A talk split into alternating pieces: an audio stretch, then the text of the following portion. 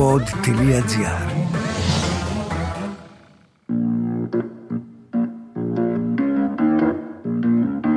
Θέλει η αρχαιότητα να κρυφτεί και η χαρά δεν την αφήνει.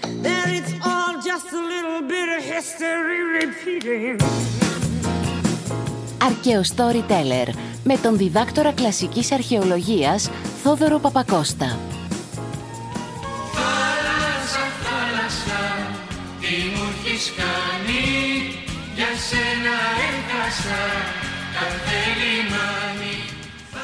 Ελάτε, μπείτε σε ένα πλοίο, σε ένα από τα αρχαιότερα πλοία.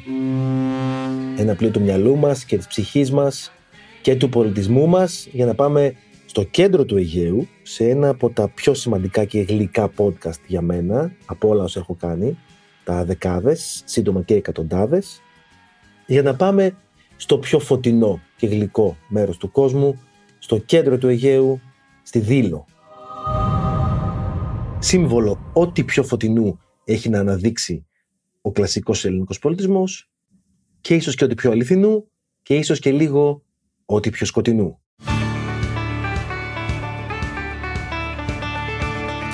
Τα πάντα όλα είχε το κέντρο του Αιγαίου, το κέντρο του φωτεινού κόσμου, το σημείο που γέννησε το ουράνιο φως, η Δήλος. Φως και σκοτάδι, καλό και κακό, πάνω σε ένα πολύ μικρό κομμάτι γης στο κέντρο του Αιγαίου. Γι' αυτό εξάλλου ονομάστηκαν όλα τα υπόλοιπα νησιά Κυκλάδες. Το μύθο τον ξέρετε, θα τον πω άλλη μία γιατί τον λατρεύω, δεν πειράζει. So love the one you hold And I'll be your gold To have and to hold A lover of the light Η Λιτό ήταν έγκυος, με τον Απόλλωνα και την Άρτεμη. Η Ήρα έδωσε εντολή κανένας τόπος να μην επιτρέψει στη Λιτό να γεννήσει.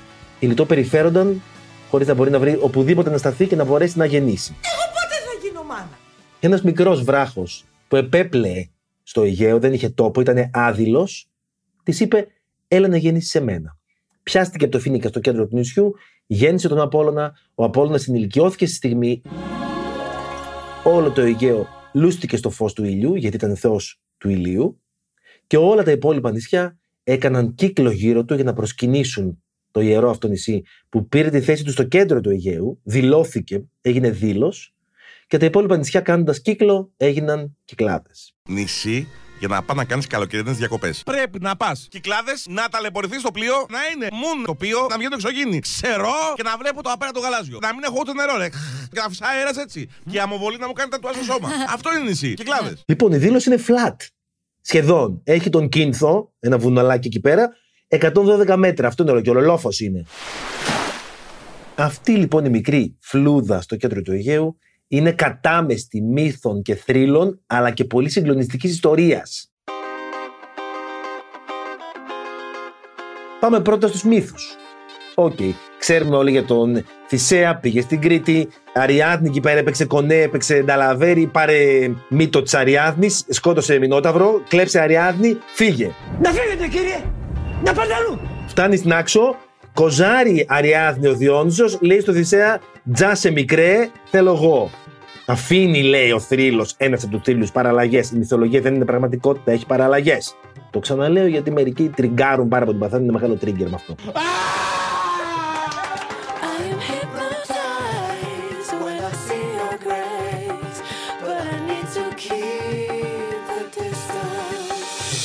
Αφήνει την Αριάδνη στην άξο, την παντρεύεται ο Διόνυσος, κάνουν έναν υπέροχο γάμο, απεικονίζεται πολύ συχνά στην αρχαία τέχνη και γεννάει παιδιά.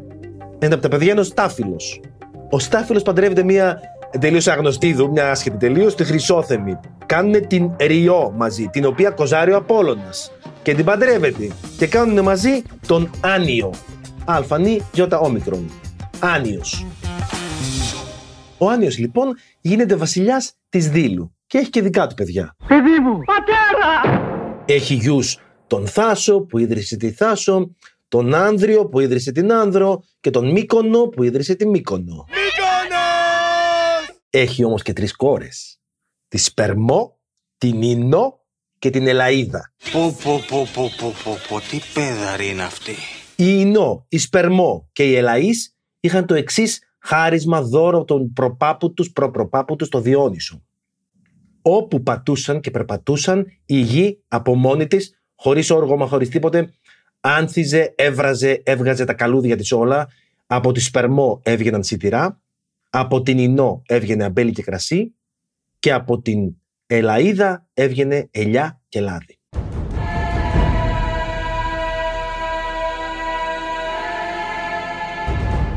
Και ήταν εκείνη την εποχή που σκάσανε μύτη οι Αχαιοί στον Τροϊκό πόλεμο. Όλα τα βασίλεια των Αχαίων ενώθηκαν να πάνε να τιμωρήσουν την προσβολή που τους έγινε που ο Πάρης έκλεψε την Ελένη του Μενέλα. Και φυσικά αν η προσβολή έχει γίνει σε σένα είναι βαριά. Αν την κάνεις σε άλλον δεν πειράζει.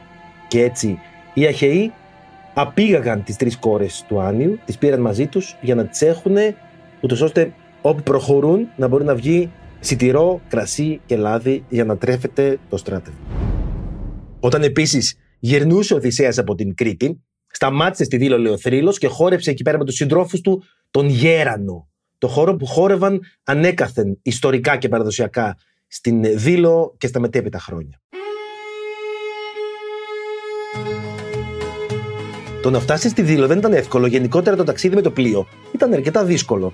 Πολύ πιο ασφαλές από το ταξίδι στην ξηρά, γιατί δεν είχες άγρια θηρία και ληστές να σε κατατρέχουν, αλλά είχες τα καιρικά φαινόμενα.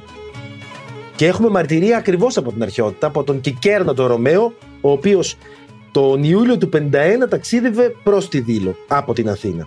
Και μας λέει ότι φτάσαμε στη Δήλο έξι μέρες αφού το ξεκινήσαμε από την Αθήνα. Έλα να πάμε στο νησί, έλα να πάμε στο νησί Έλα να πάμε στο νησί, μάνα σου εγώ και εσύ Φύγαμε από Πειραιά, αλλά στο Σούνιο μας έπιασε κακοκαιρία και έπρεπε να περιμένουμε εκεί πέρα μία μέρα ολόκληρη. Μετά από όλα ξεκινήσαμε πάλι. Είχε καλό καιρό μέχρι τη Γιάρο, μετά λίγο ήταν δύσκολο μέχρι τη Σύρο. Τελικά καταφέραμε και φτάσαμε στη Δήλο μόνο σε έξι μέρες. Ήταν χρόνος ρεκόρ. Το ιερό λοιπόν, παιδιά, το Απόλλωνα στη Δήλο ήταν πολύ σημαντικό για τους Ίωνες, τα ελληνικά φύλλα δηλαδή του Αιγαίου, από την βαθιά αρχαιότητα, από την αρχαϊκή εποχή, τη γεωμετρική ακόμα για την ακρίβεια. Και επί της ουσίας, οι κακομύριδες, οι άτυχοι, οι κάτοικοι της Δήλου δεν είχαν σχεδόν ποτέ εξουσία στο νησί τους. Πολύ σπάνιο. Γιατί εξ αρχής την πρωτοκαθεδρία στο νησί και στο τι γινόταν εκεί πέρα την είχε αρχικά η Νάξος, το πρώτο μεγάλο νησί που πλούτησε και απέκτησε μεγάλη δύναμη στις Κυκλάδες στα αρχαϊκά χρόνια. Αργότερα δυνάμωσε και η Πάρος, πήγε και αυτή να χωθεί, ώσπου κάναν όλοι πέρα γιατί σκάει η Αθήνα με πισίστρατο, τύρανο, που σου λέει πρέπει να επεκταθώ, έχω εξωτερική πολιτική, πρέπει να ανοιχτώ στους υπόλοιπους Ίωνε. Και παίρνει τον έλεγχο της Δήλου. Χτίζει και τον πρώτο ναό, γιατί τότε ήταν ακόμη πολύ rural οι καταστάσεις και ο Πόλωνος δεν είχε καν ναό, είχε βωμό. Ο οποίος κατά το θρύλο ήταν φτιαγμένος από τα κέρατα ζώων που είχε σκοτώσει η Άρτεμις και δεν είχε κανένα συνεκτικό υλικό. Στεκόταν μόνος του ως διαμαγείας. Έλα μου ντε όμως που η αρχαία ιστορία είναι γεμάτη ανατροπές. Ο Πισίστρατος πέφτει, η γη του χάνει την εξουσία, στην Αθήνα γίνεται δημοκρατία και τότε χώνεται στο Αιγαίο ο Πολυκράτης της Σάμου. Ένας τύρανο με πολύ μεγάλη εξουσία στο νησί της Σάμου που ήταν πάμπλουτο εκείνη την περίοδο και επεκτείνει την κυριαρχία του και στο υπόλοιπο Αιγαίο και φυσικά και στη Δήλο. Όποιος ήλεγχε τη Δήλο, το πολιτιστικό και θρησκευτικό κέντρο του Αιγαίου, ήλεγχε και το υπόλοιπο Αιγαίο.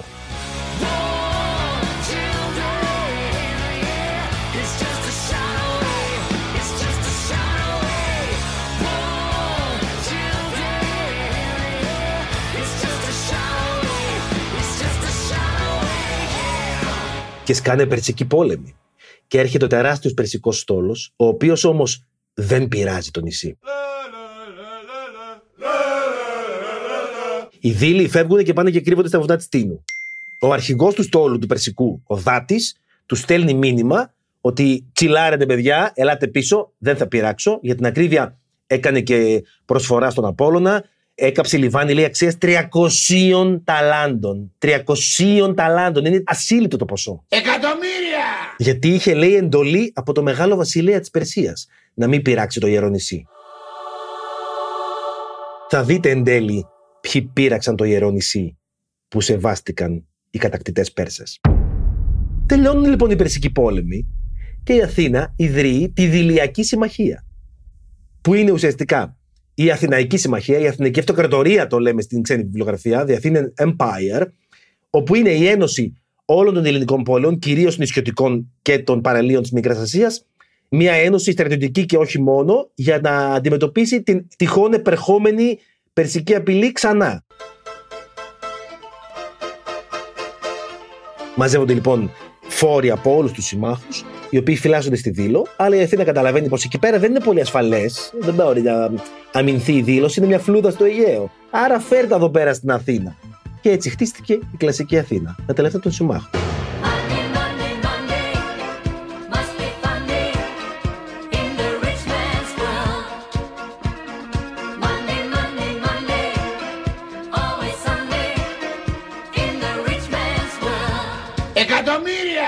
Μπαίνει όμως η Αθήνα στον Πελοποννησιακό πόλεμο, το μεγαλύτερο εμφύλιο παγκόσμιος της εποχής εκείνης. Αθήνα, Σπάρτη και οι σύμμαχοί τους για χρόνια να παλεύουν. Φυσικά ο πόλεμος ξεκινάει, αν δεν το ξέρετε, με την Αθήνα να αντιμετωπίζει στο καπάκι ένα τεράστιο λοιμό. Και μέσα στο κλίμα της δυσυδαιμονίας και του άγχους της εποχής, η Αθήνα αποφασίζει και να γλιτώσει από το λοιμό που θεωρητικά είχε έρθει από κάποιο θρησκευτικό λόγο, να κάνει ένα τεράστιο έγκλημα. Να κάνει την διάσημη κάθαρση της δήλου. Το 424 λοιπόν οι Αθηναίοι πάνε, διώχνουν όλους τους δήλιους, ξεθάβουν όλους τους τάφους τους, σκάβουν ένα τεράστιο λάκκο στη Ρήνια και τους πετάνε όλους εκεί μέσα. Αποφασίζουν ότι θα είναι ιερός τόπος όλο το νησί, απαγορεύεται να γεννηθεί και να πεθάνει οποιοδήποτε, οι ετοιμοθάνατοι και οι έγκυες μεταφέρονται στη Ρήνια και οι δίλοι γίνονται πλέον απάτριδες. Δεν έχουν τόπο, δεν έχουν πατρίδα. Και εκεί που ήταν η τάφη των προγόνων τους για τους αρχαίους Έλληνες, ήταν και ο τόπος τους. Ένα καλό τώρα, γιατί ουδέν κακό να μεγές καλού, είναι ότι αυτός ο λάκκος ο τεράστιος στην Ειρήνια, ο βόθρος της καθάρσεω που λεγότανε, βρέθηκε και ανασκάφηκε. Και μας δίνει συγκλονιστικά στοιχεία. Γιατί έχουμε πάρα πολλά ευρήματα και εκτερίσματα, τα οποία ξέρουμε ότι χρονολογούνται αυστηρά πριν από το 424. Αυτό, για να πάρετε έτσι και λίγο μια γεύση από την αρχαιολογική επιστήμη, θεωρείται terminus ante quem. Δηλαδή, χρονολογικό όριο πριν από το οποίο συνέβη κάτι. Αν βρεις π.χ. ένα νόμισμα σε ένα τάφο, που ξέρεις ότι το νόμισμα είναι του 300 π.Χ., ξέρεις ότι ο τάφος αυτός έγινε τουλάχιστον το 300 π.Χ. και έπειτα. Εκεί είναι terminus post quem.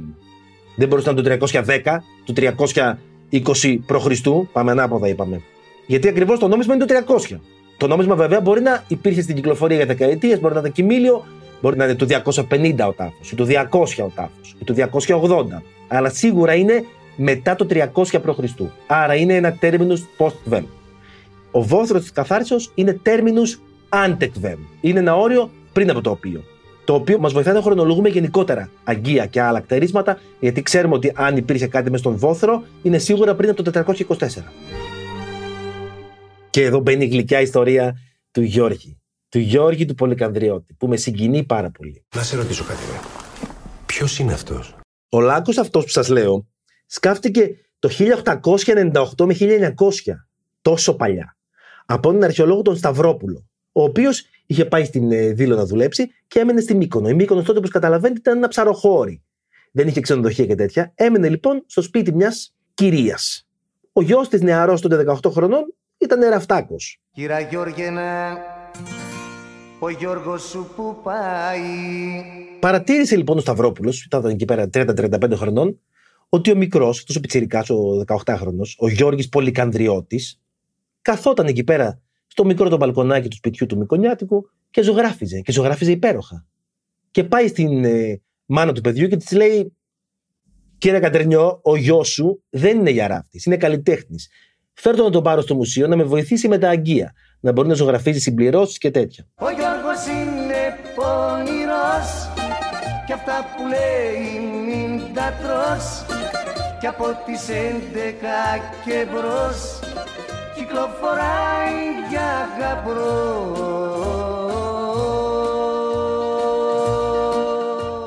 Όπως και έγινε.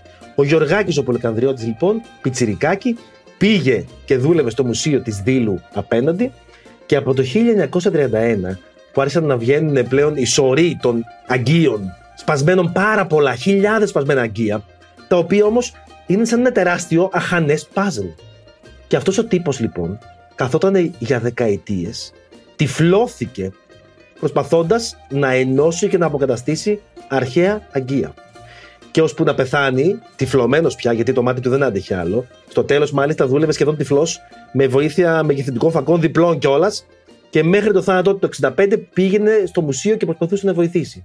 Αυτός ο άνθρωπος λοιπόν, ο αγράμματος, που αγάπησε την αρχαία κεραμική, κατάφερε να συγκολήσει 2.500 αγκία.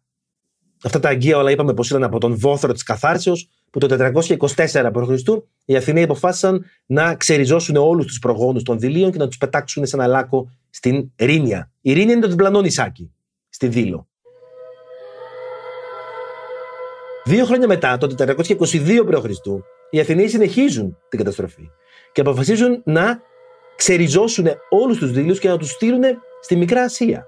Οι οποίοι εκεί πέρα στα χέρια των ε, Περσών γνωρίζουν φρικτό θάνατο, επιβιώνουν ελάχιστοι που μετά από χρόνια με παρέμβαση του Μαντίου των Δελφών καταφέραν να γυρίσουν πίσω στη Δήλο. I'm coming home, I'm coming home.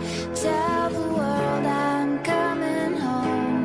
Let the rain wash away all the pain of yesterday. I know Από εκεί και μετά η Δήλος πέρασε στην εξουσία της Αθήνας. Και πάρα πολλοί Αθηναίοι μετακόμισαν και έγιναν μόνιμοι κάτοικοι Δήλου.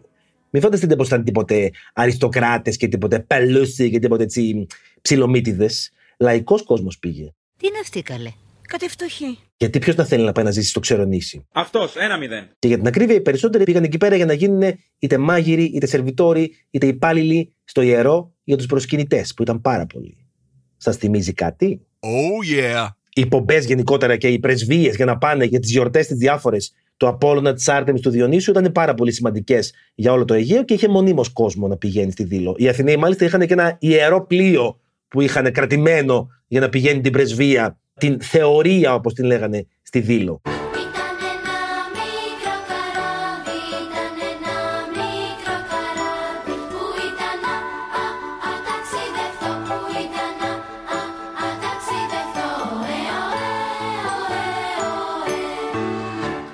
Το πλοίο αυτό, μάλιστα, η Τριακόντορο, όπως τη λέγανε, κατά το θρύλο, ήταν το ίδιο πλοίο που είχε χρησιμοποιήσει ο Θησέας.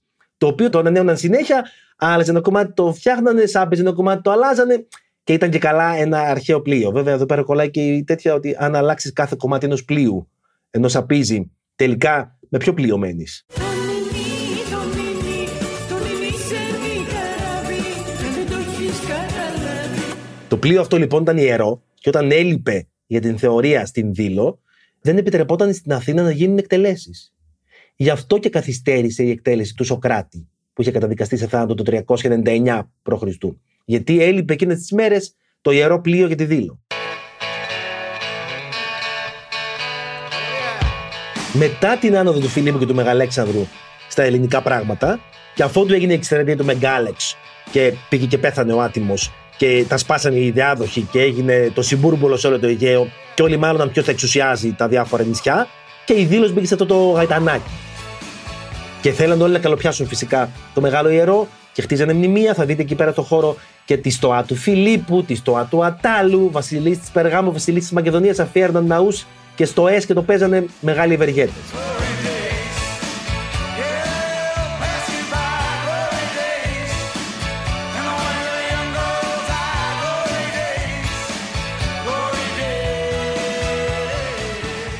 Αυτή ήταν η περίοδος της Δηλιακής Ανεξαρτησίας. Που κρατάει φυσικά μέχρι να έρθουν οι Ρωμαίοι, οι οποίοι κάνουν πρώτα τη Μακεδονία, μετά νικάνε την υπόλοιπη Ελλάδα και κάνουν όλο τον ελλαδικό κόσμο κτήμα τους και τσιφλίκι τους. Η δήλωση όμως καλοπερνάει. Γιατί πρώτον οι Ρωμαίοι καταστρέφουν την Κόρινθο, τεράστιο λιμάνι, και δεύτερον θέλουν να εκδικηθούν τη Ρόδο, επίσης τεράστιο λιμάνι. Άρα δίνουν ατέλεια στη δήλο. Φοροαπαλλαγή, no tax, duty free. Αγαπάς την Ελλάδα. Απόδειξη. και στη Δήλο γίνεται ο κακός χαμός. Γίνεται τότε το μεγαλύτερο λιμάνι όλου του κόσμου. Χιλιάδες πλοία, 7.500 αφήξεις πλοίων το χρόνο κάπως έτσι, Εκατοντάδες χιλιάδες εμπορεύματα, εκατοντάδες χιλιάδες σκλάβοι στα διάσημα σκλαβοπάζαρα της Δήλου. Και όλο αυτό που βλέπετε τώρα είναι συνδυασμός των παλαιότερων και αυτής της περίοδου. Που πλέον αρχίζει η οικοδομική δραστηριότητα και εκρήγνεται. Θα προχωρήσετε στα στενά της δήλου εκεί πέρα και θα βλέπετε σπιτάκια δεξιά και αριστερά το ένα πάνω στ' άλλο. Δεν είχε ρηματομία, ήταν ένα χάος. Άρχισαν να κόβουν τα λιγοστά δέντρα για να κάνουν οικοδομή. Πλούτος πάνω στα κατσάβραχα, στο ξερονήσι. Γιατί ούτε νερό είχε η δήλο. Και έπρεπε να έχουν δεξαμενές. Ένα νερό κύρα μπακελιό, ένα νερό κρύο νερό. Ένα νερό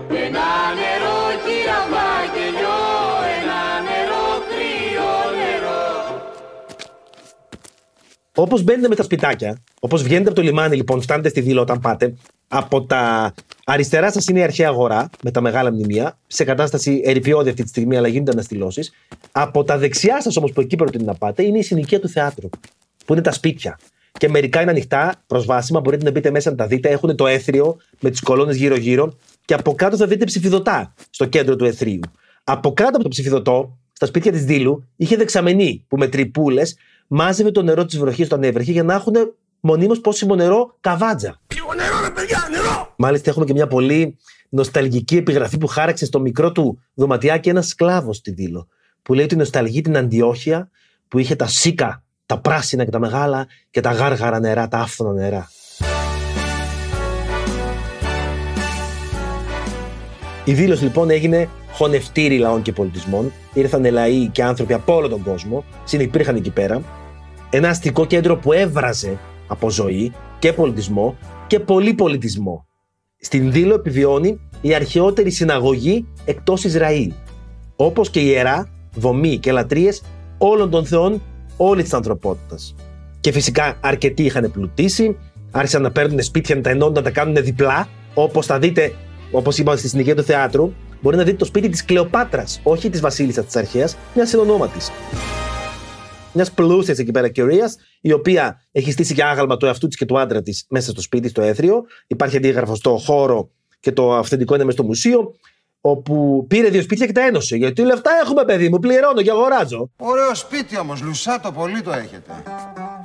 Να σου προσφέρω κάτι. Ένα σκάτς. Εβάνε μου ένα.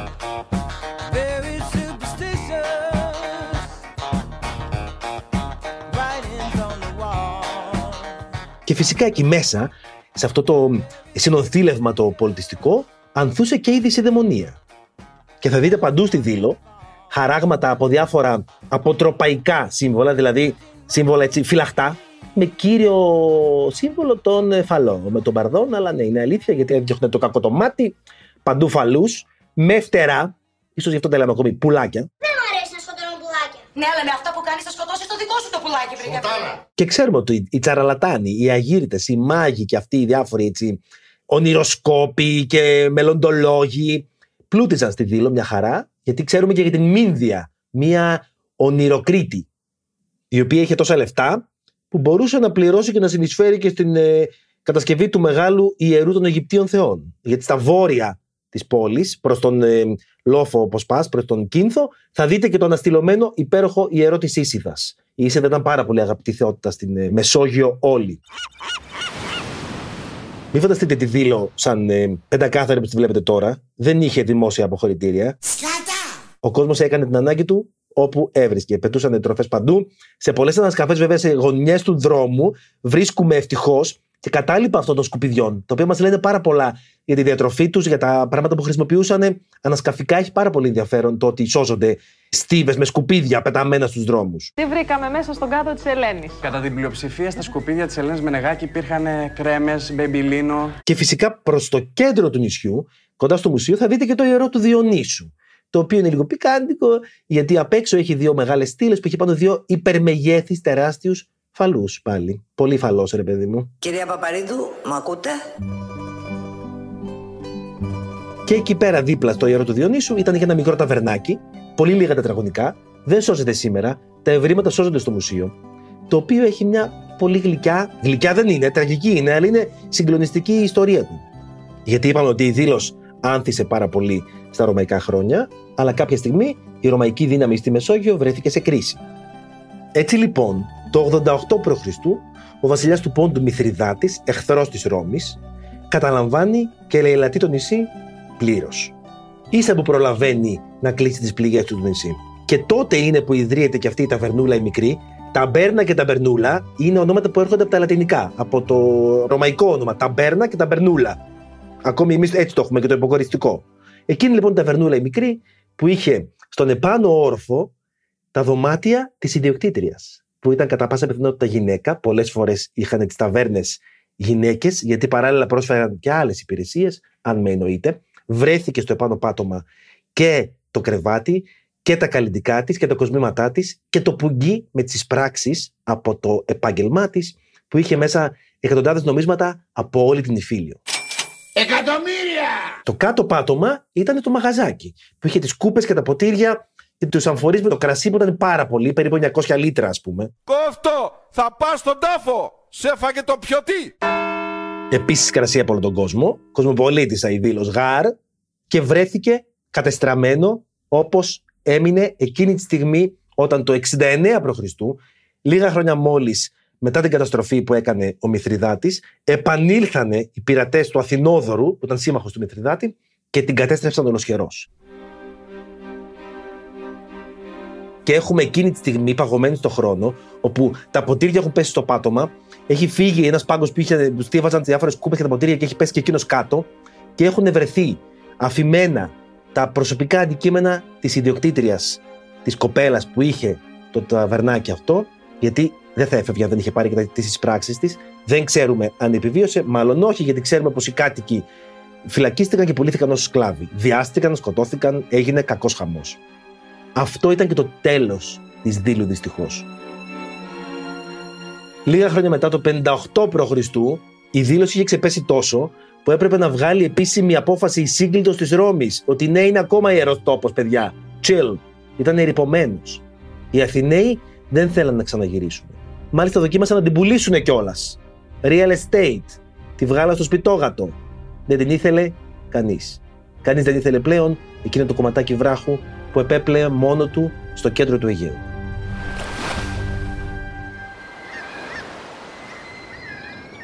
Το ιερότερο λοιπόν νησί του Αιγαίου, ίσως και του κόσμου, που είχε αυτή την τιμή να συμβολίζει το θεϊκό φως, που έγινε χώρος για πάρα πολλούς καλλιτέχνες να πάνε να εμπνευστούν. Οι γιορτές ήταν τεράστιες. Υπήρχε και η παροιμία ότι χαίρεται και τραγουδάει σαν να πηγαίνει στη δήλο. Γιατί γινόταν πάρα πολύ μεγάλες εκδηλώσεις. Μουσικοχορευτικές, χωρί αγοριών, χωρί κοριτσιών, διαγωνισμοί τραγουδιού, διαγωνισμοί μουσικής. Και φυσικά εκεί έζησε από αρχαιοτά των χρόνων η ανθρωπότητα όλοι μαζί. Φτωχοί και πλούσιοι, πλούσιοι που έγιναν φτωχοί, φτωχοί που έγιναν πλούσιοι στην πορεία, δυσιδαίμονες, όλοι μαζί σε ένα ξερόβραχο. Για να καταλάβετε πόσο βρώμικο ήταν, έχουμε επιγραφές και ανακοινώσεις που λένε ότι πληρώθηκαν λεφτά πολλά για να καθαριστεί ο χώρος του ιερού, εκείνος ο δρόμος. Ή βάζαμε επιγραφές εδώ πέρα, μην λερώνετε. Και ήταν, λέει, και διάφορα ιερά, τόπος κόπρου μεστό. Δηλαδή, τίγκα στον κόπρο. Επειδή λοιπόν και ο κόπρος και το φως είναι κομμάτι της ανθρώπινης ύπαρξης, γι' αυτό η δήλωση παραμένει τόσο μαγική. Αν πάτε, κατ' εμέ, περάστε τον χρόνο σας βολτάροντας μες στα σπίτια, μπείτε στα σπίτια ανοιχτά, νιώστε πως είναι να ζεις χιλιάδες χρόνια πριν και ας είσαι από μακριά, γιατί και οι κάτοικοι που μέναν εκεί πέρα, που αλληλεπιδρούσαν, που αγαπούσαν, πονούσαν, αγχώνονταν, γελούσαν, κλαίγαν, φοβόνταν, χαίρονταν, πλούτιζαν, ήτανε από όλο τον κόσμο. Και αν μη τι άλλο, κρατήστε μαζί σας λίγο από το θεϊκό φως του Απόλλωνα που ακόμη λάμπει πάνω από το υπέροχο νησάκι. Άγιε μου Νικόλα Βάστα, τα κόρμια στα κύματα, Αφροδίτης σακυρά μου, ξέρεις από κρίματα, ξέρεις από κρίματα. Ακούσατε το podcast «Αρκαίο Storyteller» με τον διδάκτορα κλασικής αρχαιολογίας Θόδωρο Παπακώστα. Μια παραγωγή του pod.gr. Αναζητήστε τα podcast που σας ενδιαφέρουν στο pod.gr, Spotify, Apple Podcast, Google Podcast και σε όποια άλλη εφαρμογή ακούτε podcast από το κινητό σας.